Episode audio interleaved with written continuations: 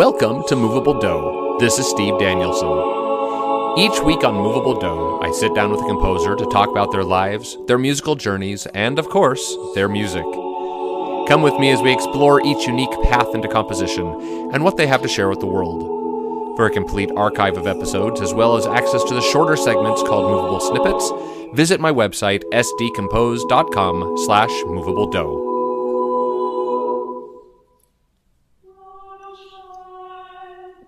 Hey, this is Steve. Thanks for joining me for this episode of Moveable Do. My guest today is Janice Kapp Perry. Janice was born in Ogden, Utah, now lives in Provo, Utah.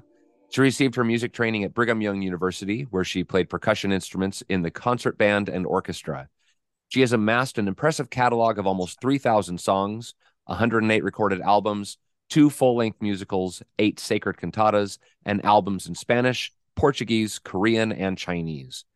Janice's works have been performed by the Tabernacle Choir at Temple Square, the Mormon Youth Symphony and Chorus, country duo Brooks and Dunn, Gladys Knight, the Osmonds Second Generation, and many, many more.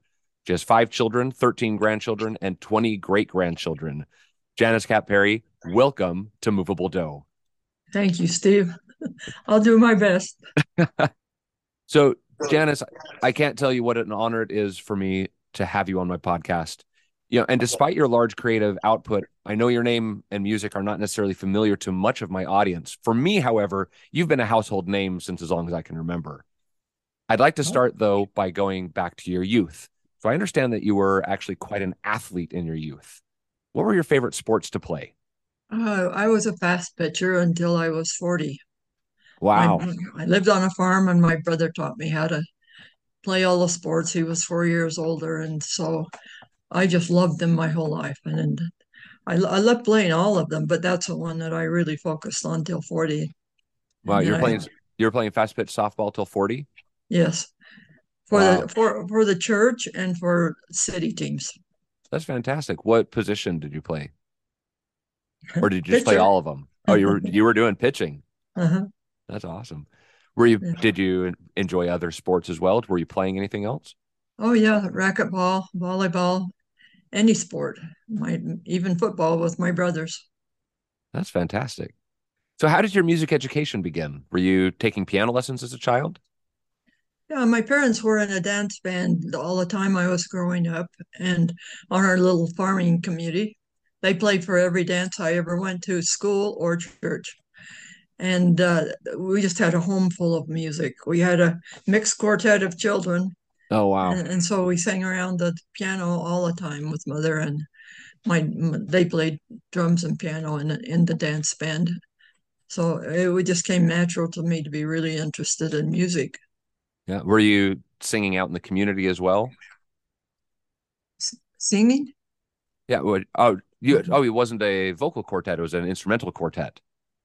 Oh no, we we did the we just did the quartet at, Ted at home. Oh, okay yeah. Just at home. Mm-hmm. so i've heard you describe two lucky breaks that sort of launched your songwriting career. Could you tell us about these breaks that you had and that helped give you the motivation and time you needed to write music?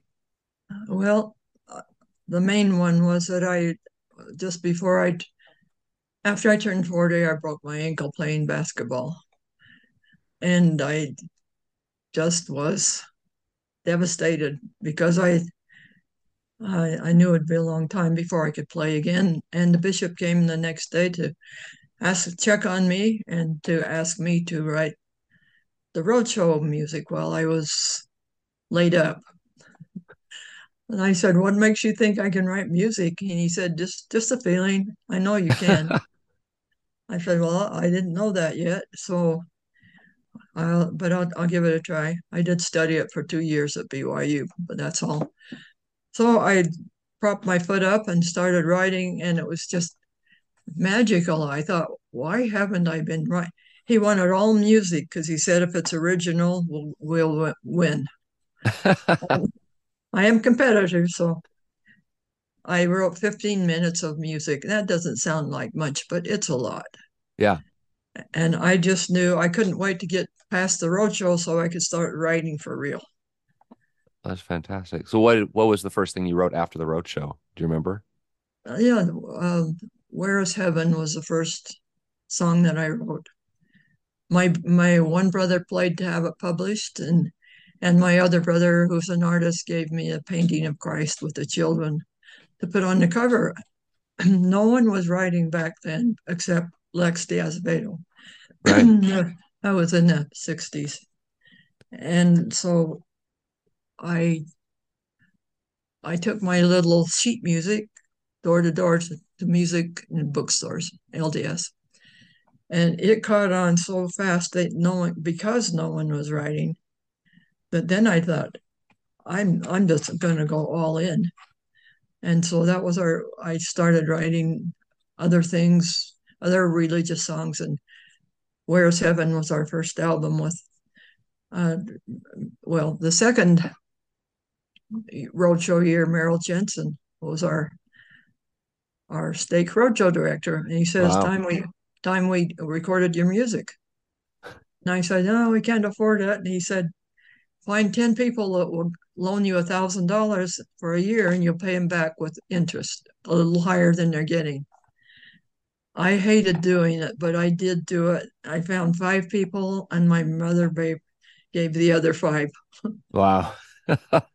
and uh, we had it, we had it paid back in no time.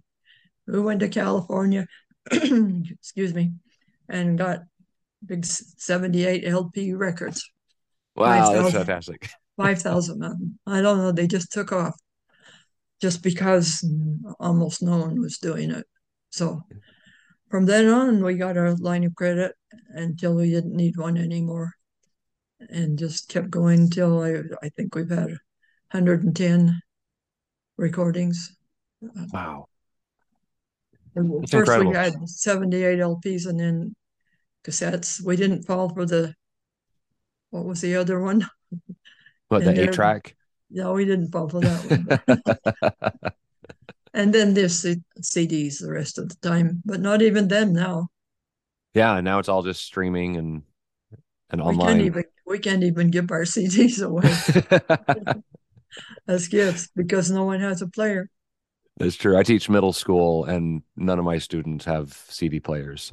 yeah. Well, I'm 84. It's all right to retire. I've had a couple of strokes, and but uh, have a good life. My husband died, and a few years ago, my children work with me, and we have we still can have a lot of fun in music. Yeah, that's great. Now, was the the count I gave at the beginning of the show correct? You have 20 great grandchildren. Is that is that correct? Yes. Yes, that it is, is. That is quite the progeny. The greats multiply faster. yeah. Now, I I think you are my first guest that is a previous member of the prestigious Tabernacle Choir at Temple Square, or as it was known then, the Mormon Tabernacle Choir. You remember the choir from 93 to 99. So, what is mm-hmm. one of your favorite memories from singing with the Tabernacle Choir? Well, I never expected to be in there. So, when the first time they sang uh, Battle Hymn of the Republic, I just about, I, I just couldn't believe I was there, and I couldn't couldn't even sing. as, as far as my my own music, and they've done several of them. It was when they sang a child's prayer. And I, I just thought, I can't believe this is happening. Craig asked me, Craig Jessop asked me to write a, a beginning to it, add, add something on at the beginning. And so I, for the Tabernacle Choir, and we published it later as a choir piece. I did an, uh, add an introduction to the song, and then they sing it. Yeah, I believe I've done that with my state choir before with that arrangement. Oh, okay. Yeah. Uh, so one thing I didn't know about until recently was your close collaboration with Senator Orrin Hatch. Uh, you've set a number of his poems and lyrics to music, including one that was performed at National Prayer Breakfast in 2001 and at the second inauguration of George W. Bush in 2005. So, how did this collaboration with Senator Hatch begin?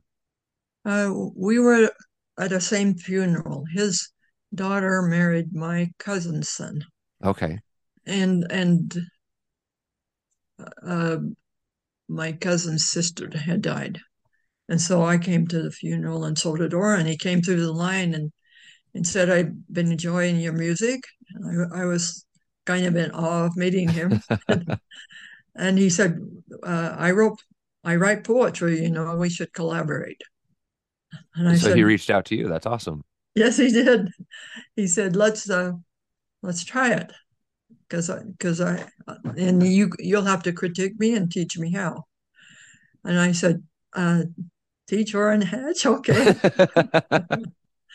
and, but he, he did need some help because the lyrics are a little different than than just writing his poetry. Right. I, w- I went back there with Tabernacle Choir after we got started and had lunch with him and his wife during b- between concerts. And he pulled out a, a book of poetry that he had written, this thick. Wow. and they were mostly about six, uh, political situations, patriotic things that he'd been involved in. And I thought, wow, these are very good. And I said, there's a difference between uh, lyrics though and poetry. And so we we need to work together on that. And he he said, well, teach me. I'm I'm an open book. You you just teach me. I said, well, you send me. You try writing a song, and then I can critique it. So I sent it, and or, or he he sent me one, and that's where we started. I said, "Here's what we can do in lyrics, and here's what we can't do." But he sent me ten poems, not just one. Wow. And I said, "I said, well, let's start with one."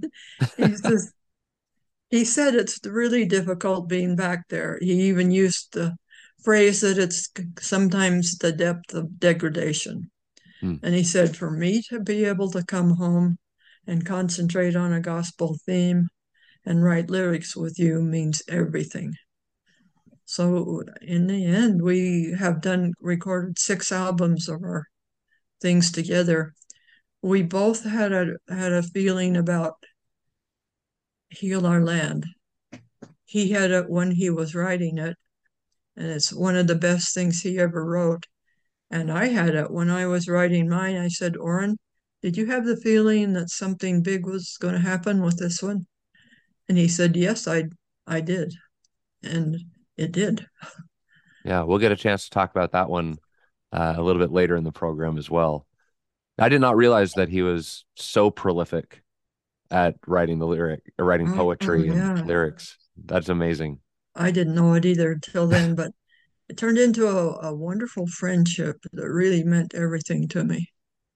Yeah, so what sort of he, quality did you find in his in his poetry that sort of kept this collaboration going for so long? Well, it, it was all in harmony with the gospel. Okay. And uh, we wrote patriotic songs and we wrote church songs, but it was, you know, it was hard to tell the difference because the gospel was through his patriotic songs too. Yeah. I, I think those are some of our best work, actually, the, the patriotic ones. Wonderful. Well, you know, Janice, you have inspired so many lives with your music. I wonder what other composers or songwriters have served as inspiration for you. In the, well, I I didn't have any to begin with. I did I didn't know of any people in the church who were writing.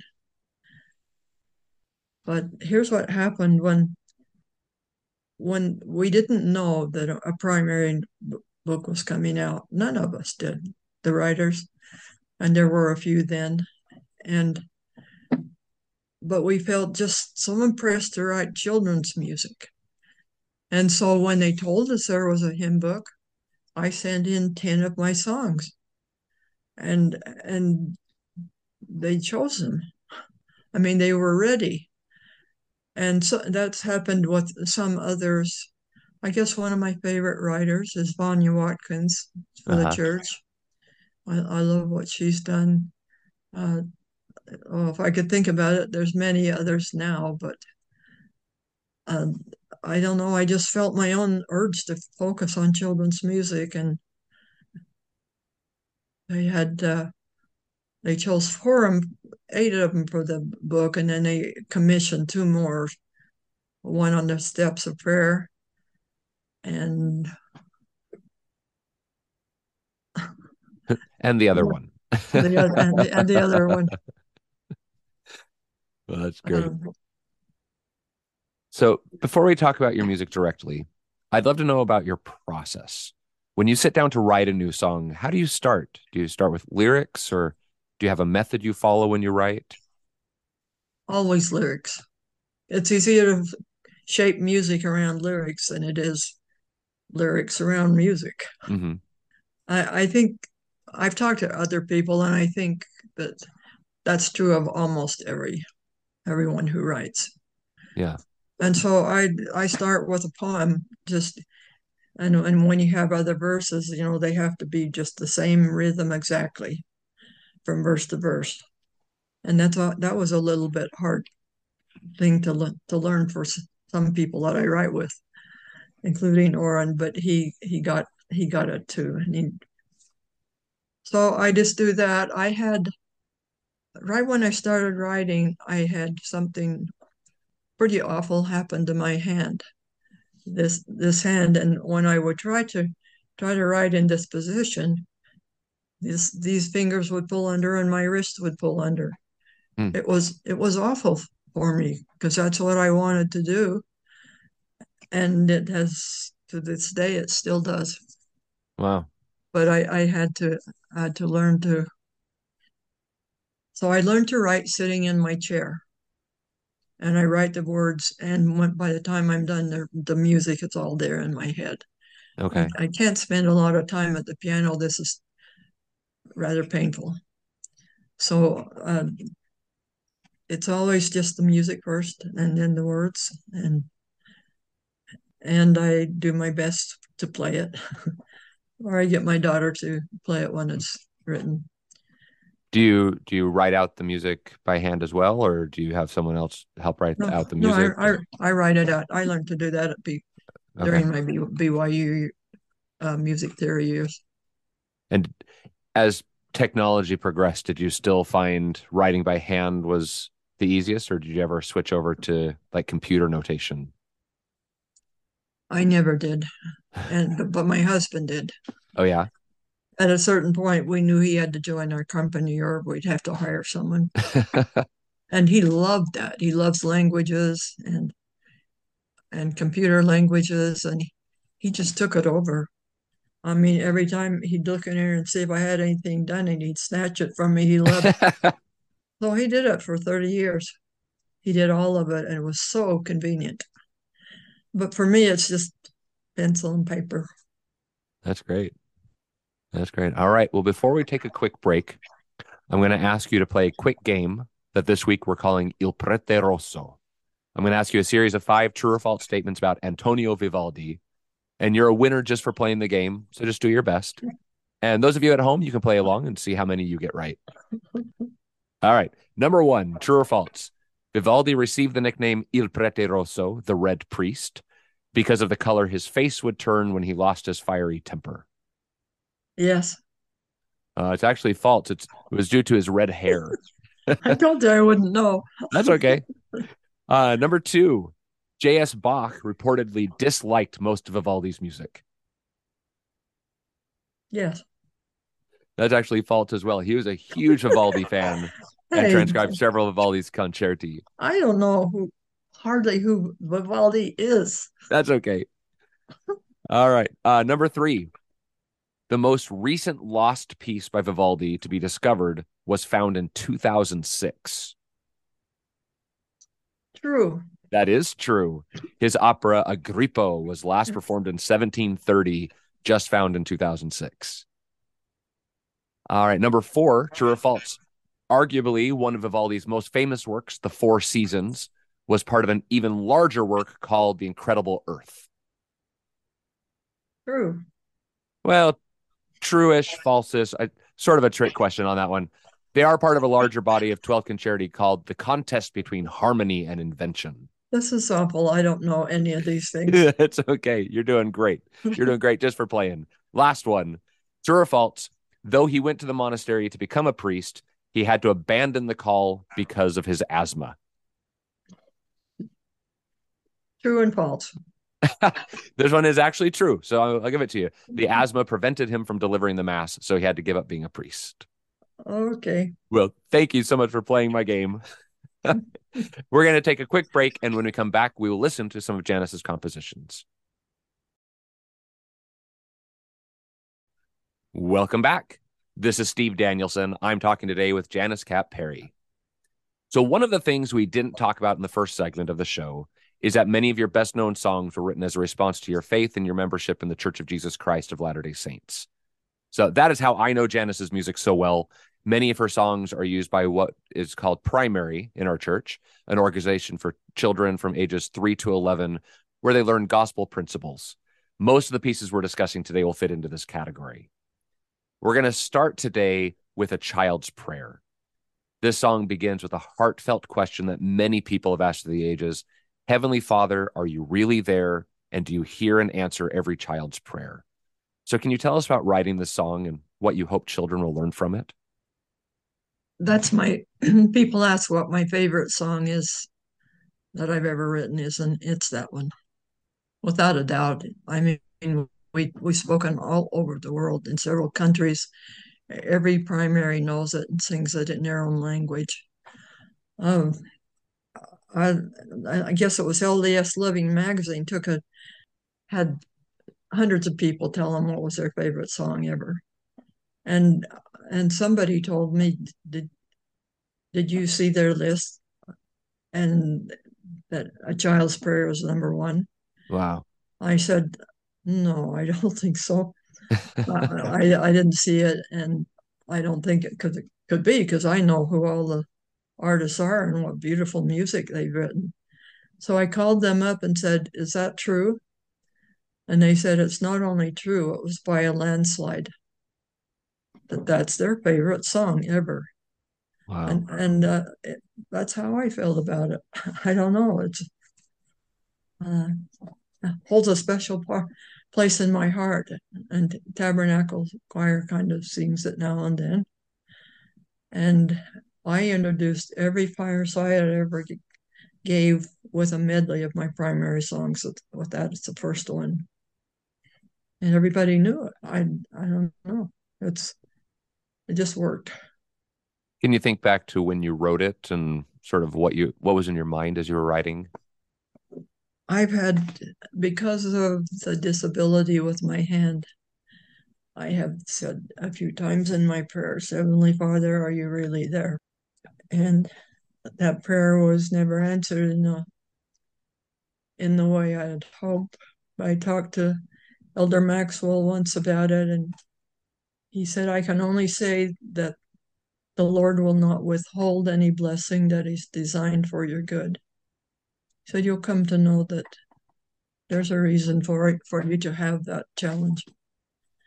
So I forgot about it, and I I can't play the piano in public, but and that that was sad. But truly, that's what I was thinking of when I wrote it. That's great, and I think the the message of the song is so wonderful, and I think that's why it touches people because you have this this heartfelt cry in the first verse, but then you have the answer in the second verse where someone's comforting, saying, Pray, listen, your heavenly father is there. And then you have this wonderful partner song where you sing both of those verses at the same time. And I think that's why it touches people so much. Steve, when I first wrote it, I it was a child singing and it was the Lord answering. Pray, right. I am here. the church asked me to change it they said we can't quote the Lord with anything he didn't say uh-huh. that, that, we know. But he said, they said, if you said pray, he he is there. It can be sung by a parent or a parent and child or any two people. Yeah. And it was really good advice. And I, I learned had to learn that from them. So it's, it was part of my education. by the church. we all we all learn. all right. Well, we are going to take some time here and we're going to listen to a child's prayer.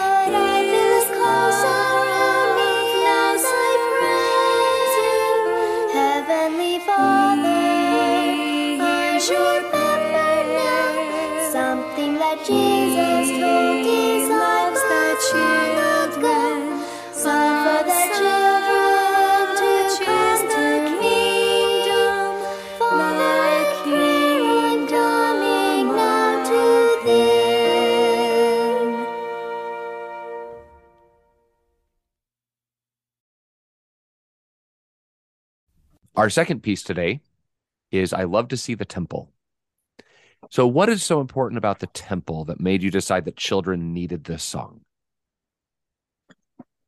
Well, it came a little bit as an assignment. Really, the stake I was living in across town in Provo here, they were wanting to, the primary, excuse me, stake primary president wanted to have a five minute temple time all year and and asked me to write something that would help the t- children love the temple. And so I wrote it for her, and they approved it, and it was sung there uh, during that year. And then I, I, ha- I had no temple when I grew up in Oregon. We had to go to Idaho Falls. Every time we would come around that curve into Idaho Falls and we see the temple, I the thought would just come to me as a teenager. I'd love to see the temple, and so I just chose that as my title. Um, I one of the sad things that that was sweet but sad is a couple took their children, their baby, to the temple in Washington D.C and they took turns going in to do a session while the other tended the baby on the grounds. And while the while the father was while the mother was in the session, well, she sang sang the baby to sleep, singing "I love to see the temple," and then she went in. And when she came out, the police were there and an ambulance and some kind of accident. The baby, it was not uh, not a not a baby baby, a, a young young child, mm-hmm. had had some kind of accident, and I never wanted to ask how. But and she had been killed wow. during during that session, and she said it it brought me so much comfort to me to know that the last words I sang to her were, "I love to see the temple." So that's a, a very sad story. As yeah. for me, we had a little baby that was born to us that only lived eight days. And I love to see the temple, which I can see out of my Provo, Utah window now, um, because it reminds me of our sealing there and that he, he's gone, but he not forever. Yeah, because I can our... see that beautiful picture of the Provo temple behind you as well. Oh, yeah. You can. um, so we we have used that song with our own children as well as we've traveled around the country and seen different temples. Uh, it's a it definitely has a very catchy melody that children will grasp onto. And so I, I want to sort of go into more of a practical side. When you're writing for children's voices, How do you approach writing differently than if you're writing for adult voices? Well, I haven't thought about that much. I guess it's just keeping it simpler. Let, the let the melody go where they expect it to go. They'll learn it easier. That's something I've never considered. You just kind of automatically do it different for children. Okay. We're now going to listen to I Love to See the Temple.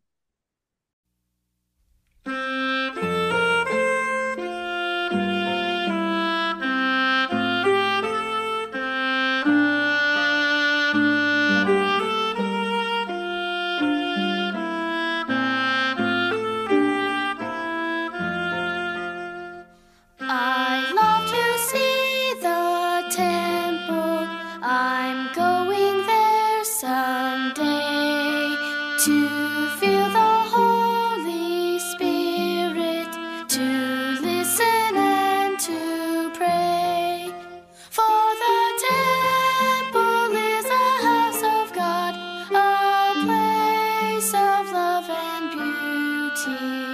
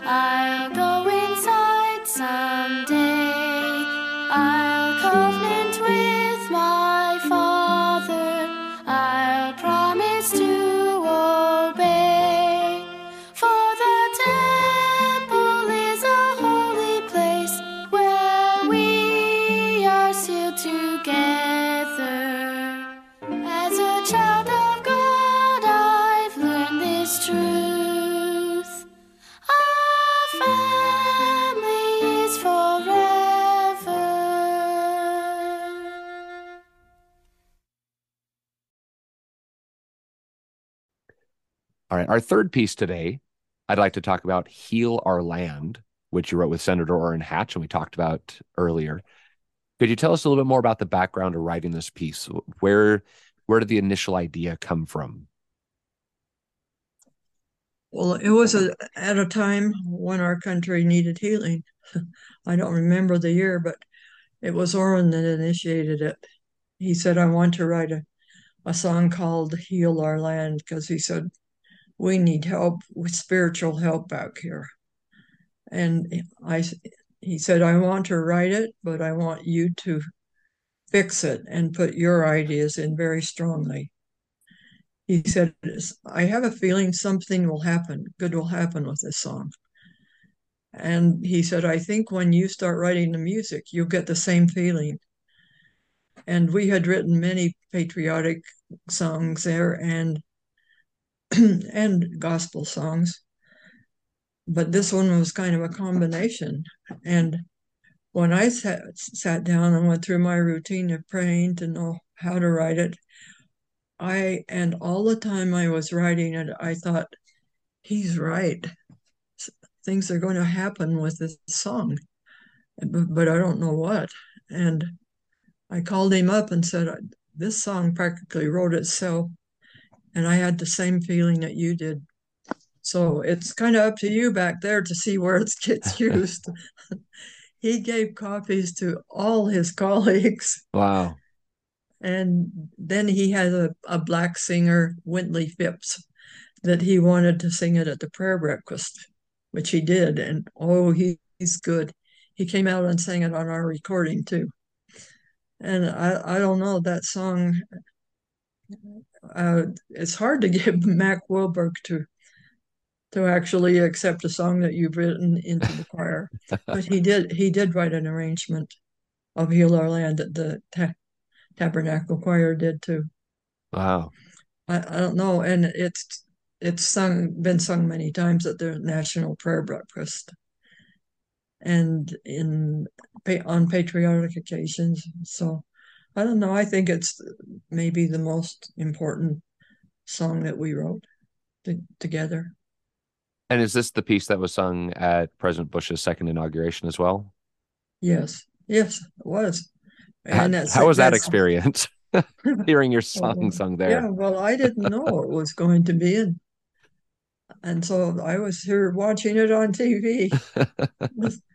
I don't think he knew for sure until until it was until it happened, but it was actually just the last song that was sung in public before the inauguration began. Uh-huh. It was part. It was part of it because everyone was there.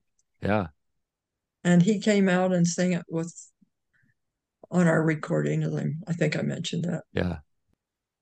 All right. Well, we're going to now listen to Heal Our Land.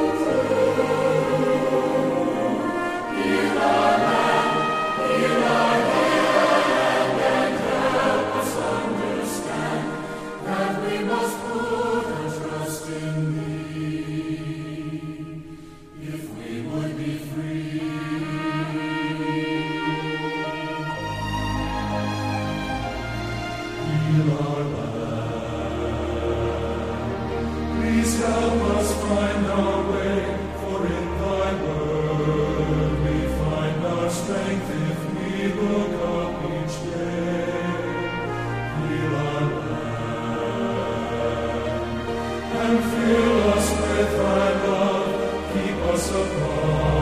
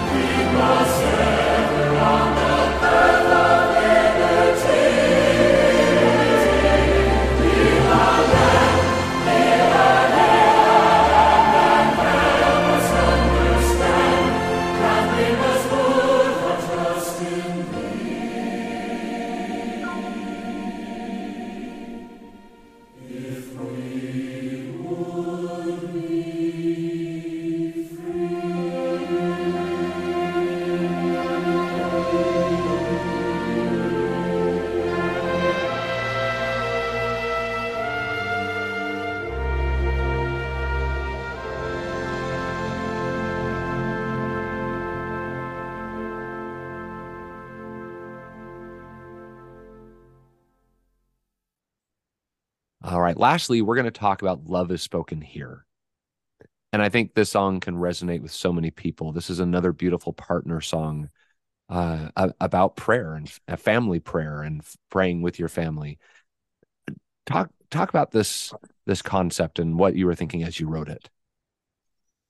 Well, the situation when it started is so my husband and I were attending a party for an outgoing stake president somewhere in uh, north of here. I can't remember the name of the the next city, but um, we had a little break in the in the meeting there, and I said to my husband, who was used to this kind of thing, I need a, a topic for the, the church music contest for children, and and I need it really soon. And can you help me? As he often did. And he he said, Well, how long have you known about this? And I said, Well, just this one year. And he just rolled his eyes and he said, Okay. a little later, he pointed into, he said, Look above the sink in there. There's a beautiful cross stitch sampler that says, Love is spoken here. That's your title. And I loved it. And I thought uh, that could be a two, one of these two part songs where you sing one and the other and then sing them together. And so I came home and wrote it. First year, it didn't do anything in the contest. Second year, it won first prize, same piece, different, different judge. He told me who he was. And he said, That's a crime that that wasn't chosen last year. I won't tell who it was. anyway, that's how it came about. And it's, I've entered it in hoping it will will be in the new hymn book still. Yeah.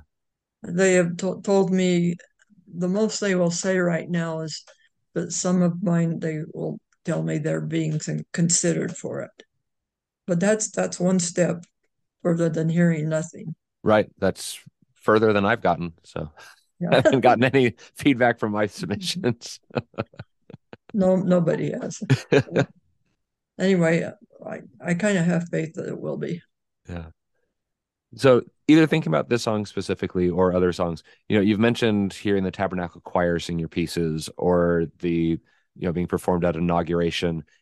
Have there ever been any moments that have sort of surprised you where suddenly you're hearing music that you've written, whether this piece or another that you weren't expecting in a certain location or a certain situation? Mm-hmm. Oh, my husband and I did a tour of eight cities in Japan, followed by eight cities in Taiwan. And I actually learned my songs in those languages. I was 70 years old, so it was our last trip. but uh, we went in their primary and they started with that song, just almost yelling it. it wasn't too reverent, but they all knew the words, and I heard it in Chinese, uh, Japanese. And, and I kind of was singing along because I had learned it to sing on our fireside oh, with, with, the whole group, and and uh, I I don't know I just didn't know the music had spread so far, and when we spoke in the in the main session with their whole stake, they sang it with us. So and when we got over to Taiwan, the same thing. Wow. So because because they were in the primary book, they spread.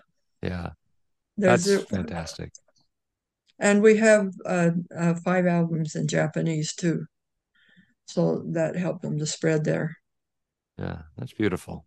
Okay, well, we are now going to listen to "Love Is Spoken Here."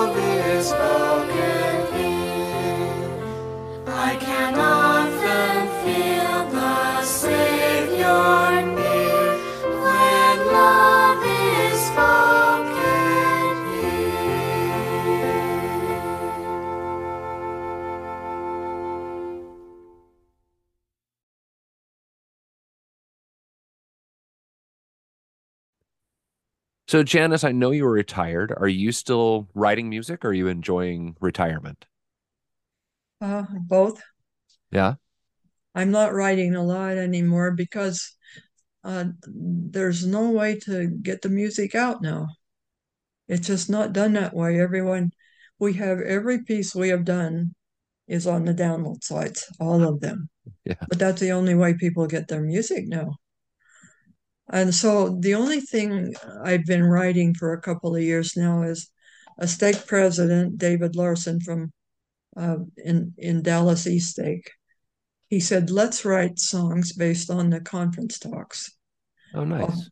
And I said, "Okay, let's try that. That would be nice." He is a wonderful poet, and he's taken the essence of the talks for the apostles and the first presidency and the women that speak and he writes he writes a hymn text for them. And he's he's just wonderful at it.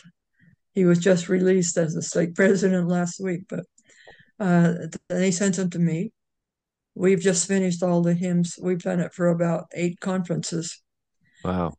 and uh, so we attribute it to them but it's uh, you know it's it's our take on what they said. Sure. But we we make it as close to what they said as, as we can. And then one at one time we decided, well, let's just do our favorite one each each year. and I and uh, he said that's always Elder Holland, isn't it? And I said, yes. Let me give you a challenge. Write a hymn for every conference talk he has given as an apostle. I think it was 46 or something. He went back and did it, and we Wow. we we have published them all in a little choir book. oh, that's great. I'll have to look for that. Yeah, so and we've done the others too, but this is the one that was just dedicated to him. That's great. He he was in a he was the general authority was in Chile when my husband and I served our mission there. Oh, So we very we have a very close relationship with him. yeah. And uh, you love that man. Love them all. And those messages, people can sing them in their homes or wherever they can't. You know, we can't we can't distribute them. Sure. Well, Janice, if my listeners want to learn more about you and your music, could you plug your website? Is, is that my JK Perry at Mac.com or I'm not a computer wise. I think it's just janicekappperry.com. Oh, that's what it is. Okay. Sure. Thank you, Steve, for knowing that. Well, hey, listeners out there, here at the beginning of season six, you may have noticed the awesome new logo that I'm using now. This logo looks great on a shirt, a mug, a sticker, a hoodie, or any other number of items.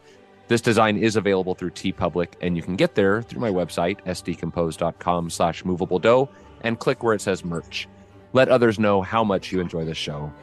Well, Janice, it was a privilege and an honor to talk with you today. Thank you for joining me on Moveable Do. Thank you very much, Steve. It's a good work you're doing. Thank you. I've enjoyed some of your others Oh, wonderful. sessions too. Well, my guest today was composer Janice Kapp Perry.